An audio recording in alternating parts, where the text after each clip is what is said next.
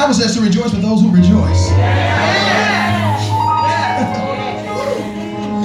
to rejoice with those who rejoice.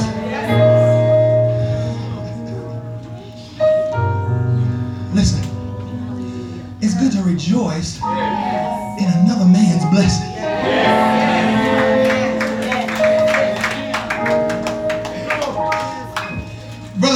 Say this. It ain't gonna be that easy. So I'll see you next Sunday. And you know what I'm talking about. It ain't gonna be that easy. I'm not gonna allow it. I'm gonna pray to God that He'll turn the hearts of men. Amen. And He'll turn it. I see it. It's all good. It's all right. Next Sunday we'll see you back in position. It's all good. So listen, he know what that is. So Isaiah, can you cue that up for me with RA? Cue that up, brother. We're gonna shout with one of our brothers in the gospel. And I'm just gonna preach you for about maybe three or four sentences or something because I need you to see this and I need you to see what God does in the body of Christ. And as he's queuing it up, you're gonna see, take your attention to the monitors. Is our monitor on for musicians? I believe it is. Has that monitor been on? Okay, it's on. All right. No, it's on for Alpha second, but it's on. Listen, let me set the stage for this.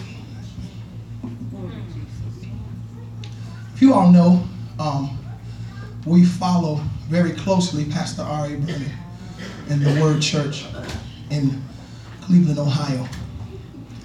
He's been pastoring now, I believe we have 17 years he's been pastoring. You up? You know you got to switch your plug into the computer in order to get your sound on there.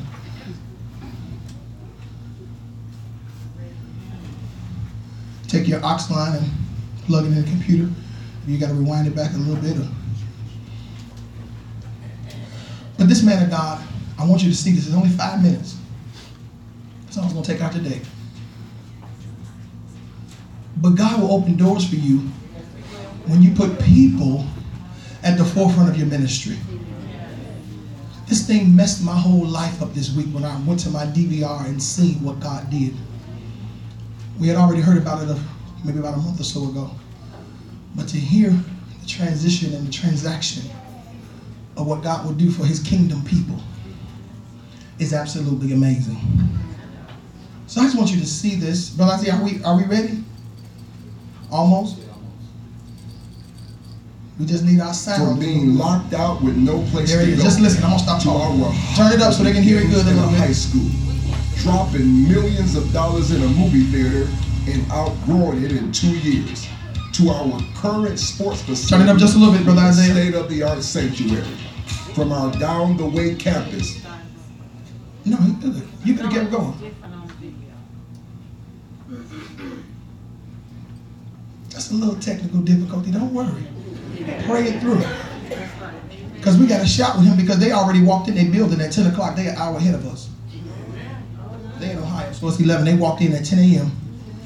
to a 4,000 seat sanctuary.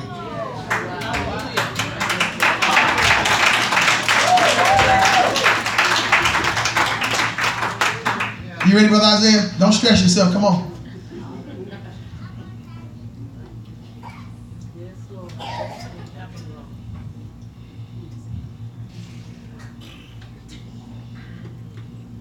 He just talking to the computer. Don't worry. He working it out. Jesus.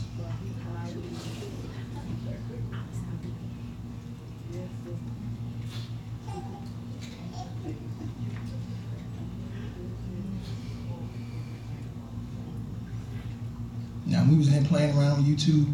Wasn't nobody here playing fine. Soon you want it live and and live in person.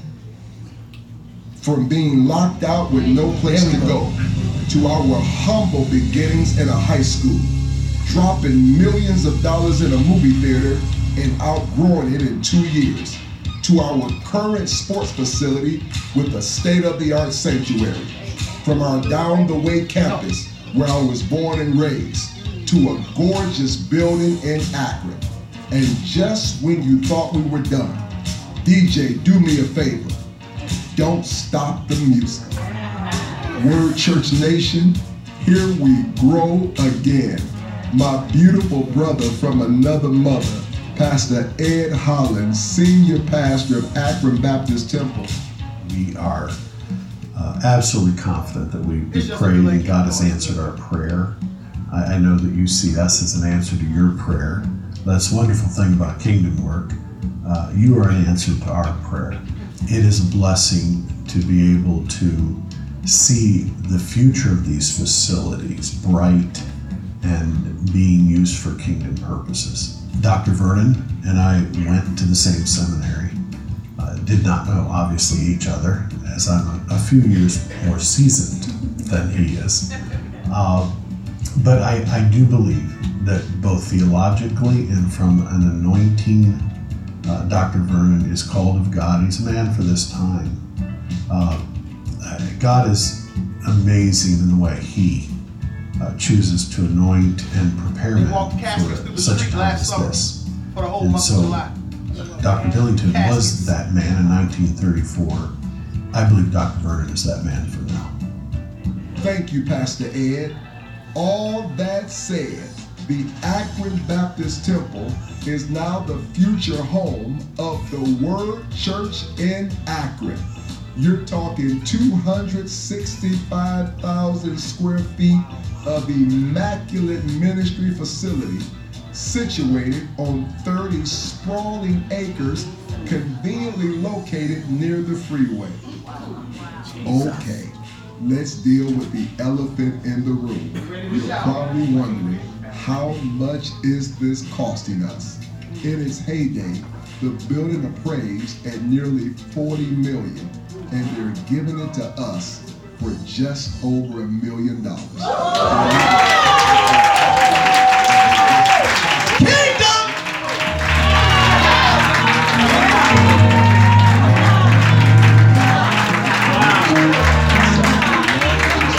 A little more. And in all honesty, I have never seen a facility like this. I'll never forget the first time I walked in the nursery. It was so awesome. I was tempted to go home and pick up my little girl just to let her come play in it. From there, they take me to the Helping Hands Outreach Building, one of seven buildings, by the way, and to see racks and racks of clothing from 2T to grown up rolls of shoes and all the food you can give away. I can't wait for our outreach team to give and start being a blessing to the Akron area. Then they take me to the gym. And I can imagine young people coming from all across the area having fun, recreation, the crave, the powerhouse, the connection. All of these are rooms for kids, not only to play, but to get ministered to, to hang out, to have a great time. They had every age in mind when they built this building. Jesus. The Bridge Sanctuary, a contemporary sanctuary for young adults who like a different kind of flavor. And then we go to the Super Sanctuary which seats well over 4,000 people. Can you imagine all of the outreach we're going to do, all of the different conferences and pastors coming from across the world, graduations for high schools in the Akron Canton area. This building is going to be a blessing. The Akron Baptist Temple is now the future home of the Word Church in Akron. You're talking 265. Come on, give God some praise. Let's do it to Isaiah. And you got to rejoice with those who rejoice. And as I look back over my life, when I started in a 1,100 square foot house in my living room, to a little hall called Judges Hall. Down the street to a storefront ministry. And a little ways down, a little south down the highway on 80 to a little greenhouse. To now, God has opened up the door for us to be in this place.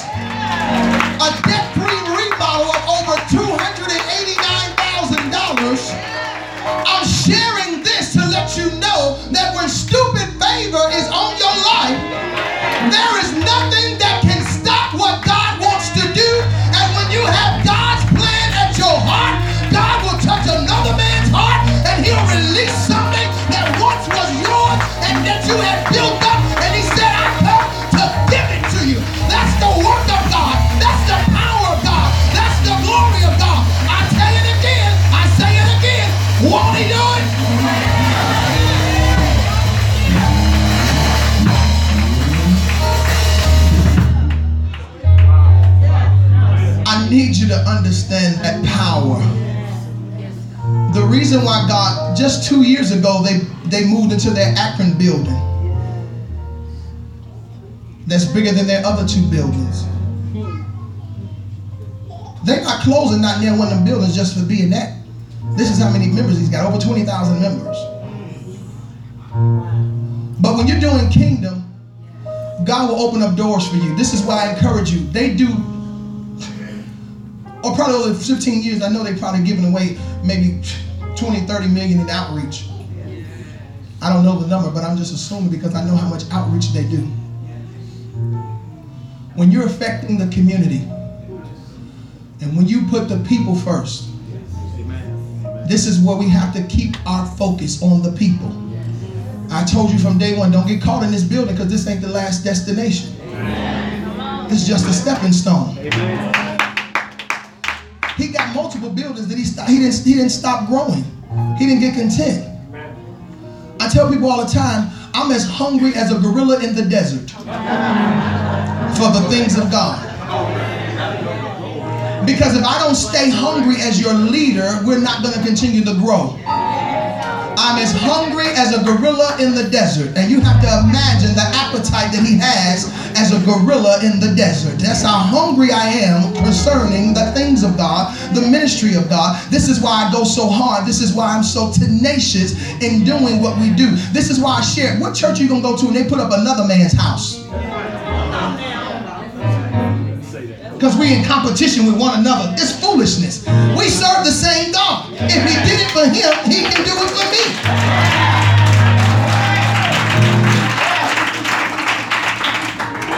God is real. Amen. Amen. Who does that? Amen. See, let me let me even give you a backdrop, and I, I got to get ready to get. I only want to give you a little bit of this word because I got to go. The former, the pastor who started um, Akron Baptist Temple was a racist, prejudiced man back in the 30s. Amen. You have to hear, that's, this clip doesn't show that. There's another clip on on that I got at home. He was racist. The pastor that was there that sold him the building that was talking, that guy, I can't remember his name, but the white guy who was talking, he said about his the former founder, he was racist. He implemented that within the church. He was from Kentucky and came to Ohio with a Kentucky mindset. But over the years, as things change hands, and that pastor did not take on the former mindset of what it was, it was built on, and he said, I know what happens. See what happens, ministries begin to die out because the congregation got older. And they can't handle or maintain all that space. Uh-huh. So something that was once worth $40 million in its heyday, when it was top notch at the level that you see the size of the building, that God will touch his heart because of what we've done in the past, I got to redeem ourselves. Wow. R.A. Vernon talks about that. Amen. Wow. Wow. For you to give the, he literally gave that building away. That's just like a, he literally just gave that away for a dollar, literally. Amen. 1.5 million, that's paid. That's the kind of money R.A. and them have. That's the kind of work that's, that's paid. That's done. And notice this, they ain't got to go in and do a whole lot of work.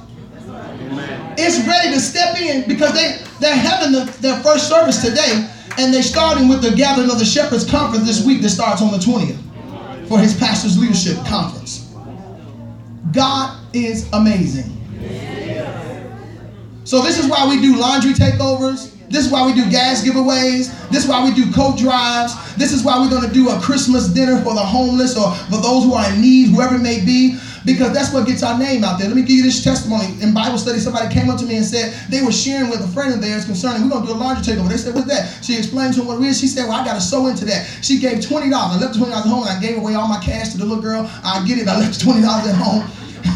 I didn't go downstairs to my office Thursday, but I left it at home on the dresser. But anyway, the $20 she was sewing because we're moving. Amen. Amen. See, if you're not doing anything, what can God, why is God going to push you into nothing? Amen. Come on. Come on, Pastor. That's good. When you're moving, God can push you into something because He God orchestrated that move for Pastor R. Vernon to get to Akron. Yes. His main location is in Cleveland, but he got positions, in the buildings all over. So I mean, God will do it. Amen. Every time we do outreach, somebody wants to sow. I want to be a part of it. I want to sow a seed. I want to be a help. That's what God will do. Amen? Amen. I got 15 minutes, and I'm going to give you the best I got. For 15 minutes. I got to preach at another service today. Can I give you just some, we're going to give you just some practical things to go on today. How many married people in the building? How many want to be married? Brother Terrence Adams got his hands up, y'all. He, I mean, he want to be married. And you better believe God got a spouse for him. Y'all be acting all fun. Who want to be married? Raise your hand.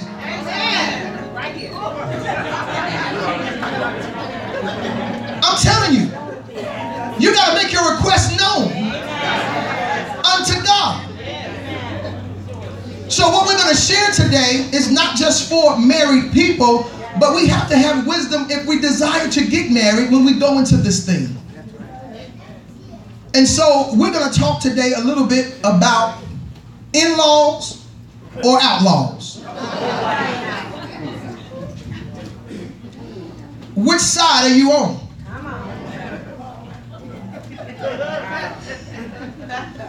Have you made a decision on which way you're going to operate in this particular setting of family?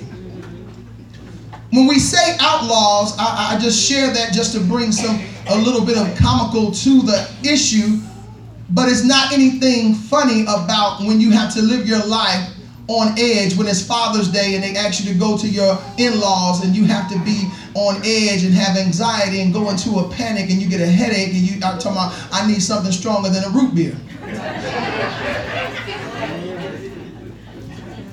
Just to sedate the pain and agony and torture that you may have to endure for two hours is that anointing of an outlaw. But we want to gain wisdom today, and, and we're just going to tap the, tap the surface today, and we'll pick this more up next week. But we want to be responsible as believers. See, this is what makes the distinction. If we're following Christ and we're believers in the relationship, and you may deal with in laws that are non believers. This is the first point I want to make, and if you don't get anything else, you need to understand this. If you're the believer, you're walking with Christ you in relationship with Christ. You in fellowship in the body of Christ on a weekly basis, whatever you do. You may even have a title within the ministry of the church.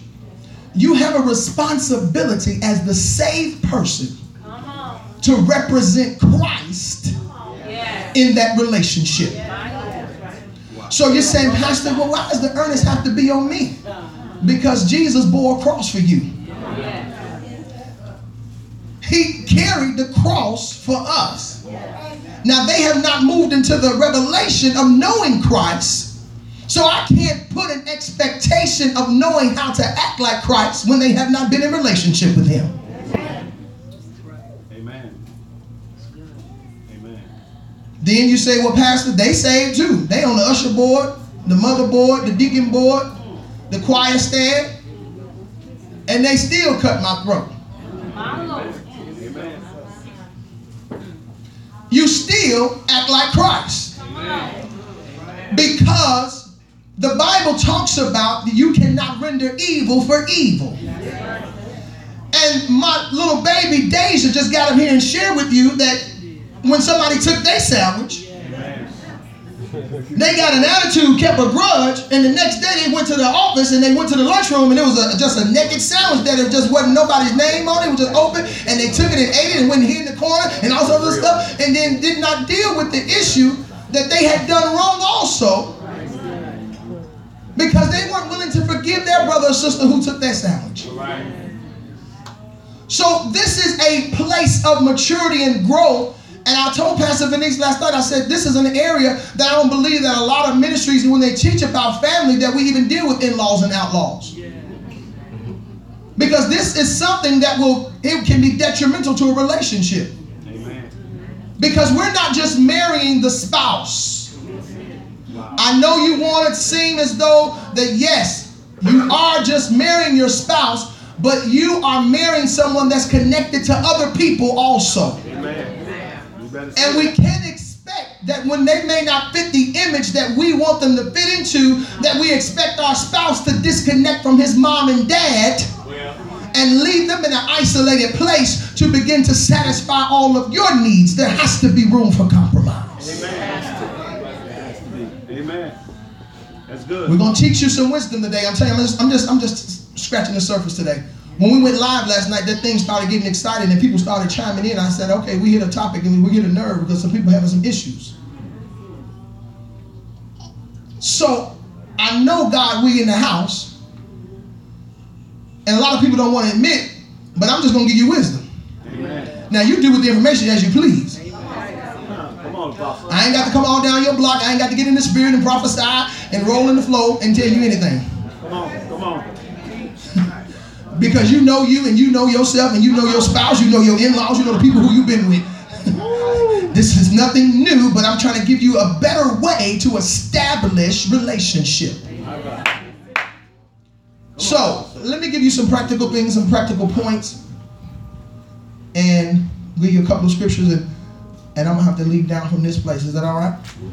Amen. So, according to Psychology Today, an article by Karl Pillemer, he's a PhD. And this article says three rules of getting along with your in laws. Three rules. In a study of more than 700 longer, long married older people, I often heard people say, You don't just marry a person, you marry his or her family. Amen. Indeed, many of the elders I spoke with regarded this statement as a fundamental truth. Despite the fact that most dating couples do not spend much time thinking about their partner's family, elders will unequivocally tell you that in-laws matter. It's not a co- it's no coincidence that popular culture focuses heavily on in-law relationships. For Everybody Loves Raymond, To Meet the Parents movies, these images reflect deep seated worries about balancing loyalty to one's spouse with lifelong bonds of attachment and obligation to parents, siblings, and other kin. This is not an ir- irrational worry. Research also shows that in law relations are a key detriment to, of marital happiness. What should you do? As I comb through hundreds of reports on in law relationships, ranging from loving and respectful relationships to in laws from hell, I uncovered three terrific lessons for insulating your relationship from problems with each other's families. I need you to highlight that and write that down. Listen to this. I'm gonna, he says, I uncovered three terrific lessons for insulating your relationship from problems with each other's families. You have to develop insulation within your relationship. What is the purpose of insulation? Is to keep a certain thing out, but also to keep something in. Insulation is to keep out the draft. If anyone has ever had a house with an attic, I'm from the city off the southeast side of Chicago, and we had a house that had an attic. And when you went up the stairs in that attic, you would see the insulation because in the upper uh, uh, uh, uh, stories of a home, the air is more cooler. In the wintertime, and even when during a part of the day, you can go upstairs and it can be cold up there in the wintertime, freezing. So you put insulation to maintain a certain temperature so that cold air doesn't infiltrate the rest of the house. It's insulation. Now, not only does it keep out cold or keep out heat, but it's to maintain the temperature that has already been set. So it does you no good in the wintertime when you know you have older windows and there's a breeze that comes through. They have what they call those insulation window kits Amen. to keep out the cold, but to maintain your heat so that you do not waste energy or increase your, your, your, your heating bill by having to turn the temperature up higher because you're losing heat because there are drafts in your windows. And if we don't insulate our relationships, we open the door for the enemy to come in and bring in drafts. My God. And when drafts come in, it represents there's an opening for outside elements to come in. So when I insulate my relationship with my extended family, I don't allow their particular opinions and their viewpoints in and disrupt my temperature in my house because I have insulated my windows and those drafts can't come in. I'm teaching better than you're shouting today. Brother Belvin, it's so good to see you. So he, he, he made a valid point here of insulating. Yes, yes. Insulating. Come on, come on. Insulating, covering, protecting because we have to understand our obligation and our role to our spouse. So let me give you a couple of these points before I gotta go. This is good. I got eight minutes. So listen, number one, he said these rules are for in-law relations, have been tested by hundreds of the oldest Americans for decades. And given what's at stake, we should pay close attention. For people who have been married, been seasoned, spent some time in this thing. This is why it's important for you to have premarital counseling. I know it's I know it's I know it's like, you know, taking stripes on Jesus' back. I ain't gotta listen to nobody. I want nobody in my stuff and this and that and that and this. And I tell people, I said, if I don't get in your business now, I'm gonna get in it later. So I can either get into this business in premarital counsel or I can get in your business when you're in the divorce line and you're trying to figure out who's gonna get the dog and who's gonna get the goldfish. But either way it go, I'm coming in your business. If I if you choose to allow me to marry or choose for you to come in and seek out any counsel, you're going to have to open up. Amen. Come on, Pastor. Teach. Teach. So, number one, he says, your loyalty is to your spouse. This is going to be the only point we're going to get to today. He said, life is full of difficult decisions in which no solution leaves everyone happy. Unfortunately, let me read that again because y'all missed that. Let me slow down just a little. Life is full of difficult decisions in which no solution leaves everyone happy. See, the reason why there's burden is because we're not taught this. Wow. We're not taught biblical. The Bible says to for the husband Yes. Listen, I hope I, I don't know if I get to the scripture, but in Genesis chapter 2, he says, For a man to leave his mother and father and cleave to his spouse. Yes. That word cleave means to cling to, hold on to, Yes. to take a grip to. Yes. So it says, life is full of difficult decisions in which no solution leaves everyone happy. Unfortunately, that's exactly what a difficult in-law situation creates. A classic example of oblivious that in a worst case scenario may persist over years or even a lifetime. But sometimes the elders cut through the complexity and tell you what to do. Here's their advice on dealing with the supposed amb- ambivalence of an in-law relations.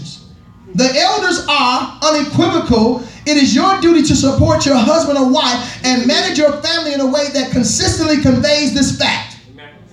Further, you must both present, listen at this, a united front to your families, making it clear from the beginning that your spouse comes first. I'm not gonna give it about three hand claps. That's, that's all I heard. I heard three hand claps and two amens. Your commitment, this is from Psychology Today. This is somebody who's studying relationships. See, we got to get some practical. uh, He's backing up biblical because this is Bible. He says for the man to leave his family and cleave to his wife. So I have to understand my spouse is first. Amen. We got to get priority in order. Yes. Spouse is first. Amen. My loyalty is to my spouse. And what happens is when you're building a relationship, you're actually taking someone from their family and they don't understand how this is going to work and they feel a sense of abandonment when you're now disconnecting and you're growing to another place that's unfamiliar to them. This was my experience personally because I married young. Initially, I felt the pull where my parents were like, You're too young to marry. Are you sure about this? Amen. Because at 21, you haven't experienced life enough. You haven't seen enough. How you sure you're going to love this one woman for the rest of your life? But they didn't understand to convey the biblical sense because they didn't have an understanding of the biblical principle of what I was trying to operate in. I didn't even understand it fully because I'm growing in the thing and I'm just stepping out on faith and allowing the Holy Ghost and allowing God and allowing my spouse to be in my relationship and not my in-laws, not my cousins, not my nephew, and not the mailman.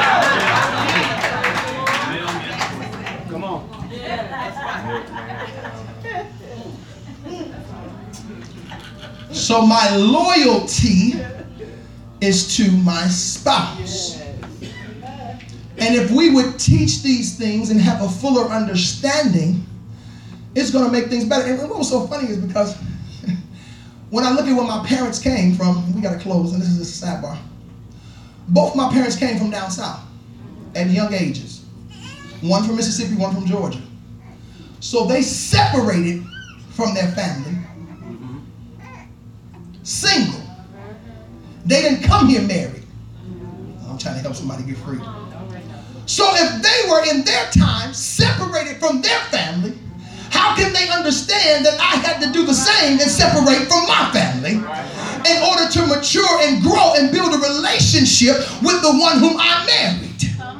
So as they moved from separate places to Chicago, eventually they met. I don't know the fullness of how they met. I said, but eventually they met and they got married and stayed married for over 50 years. Till they both went on to be with the Lord. Because they understood the value of disconnecting. But they didn't necessarily uh, convey it or verbalize it or articulate it according to scripture, but it was in them. Because we've been creating his image and his likeness. So when they got married, they didn't have a lot of family or a lot of other things to pull on. They had some siblings, some brothers, but everybody was kind of spread out across town. I had aunts that stayed over east. We stayed on the south side. So aunts, most of most of my aunts and uncles, they, they migrated to the east side of Chicago, where we were on the south side in the Englewood community. Some in the suburbs in different places. So there wasn't a direct line for them to have a lot of contact or to open up the door for a lot of drafts. They were insulating their relationship. So I'm gonna close. I'm gonna, I gotta close. So when me and my wife decided to get married, she had went away. She was away at school in college, and we had a long distance relationship. I went to school here at Chicago State University on the great 95th and King Drive on Chicago. We are Chicago State Cougars, right? She was a WIU leather neck. I'm still trying to figure out what that Leatherneck is. Amen. Down in Macomb, Illinois, which is about a four-hour ride, amen. And so in that distance, in that dating span, we, we were distant, and she had been away from home. I had never been away from home. I never lived on my own. So when we got married, we moved 45 miles south of the city. We were disconnecting. We were taking into steps to cleave to each other. We moved to Stater, Illinois, because the rent was about four hundred something dollars a month, and you had only pay about uh, uh, one month's rent and one month's security, and I had to ask my daddy for half of that.